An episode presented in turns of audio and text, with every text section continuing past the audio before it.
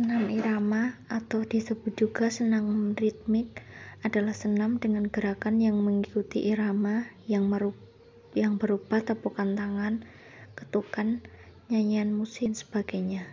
Senam irama dilakukan secara perorangan atau kelompok untuk memperlihatkan koreografi yang kental dengan akrobatik atau tanpa alat bantu senam yang berupa bola, pita, tali, dan simpai.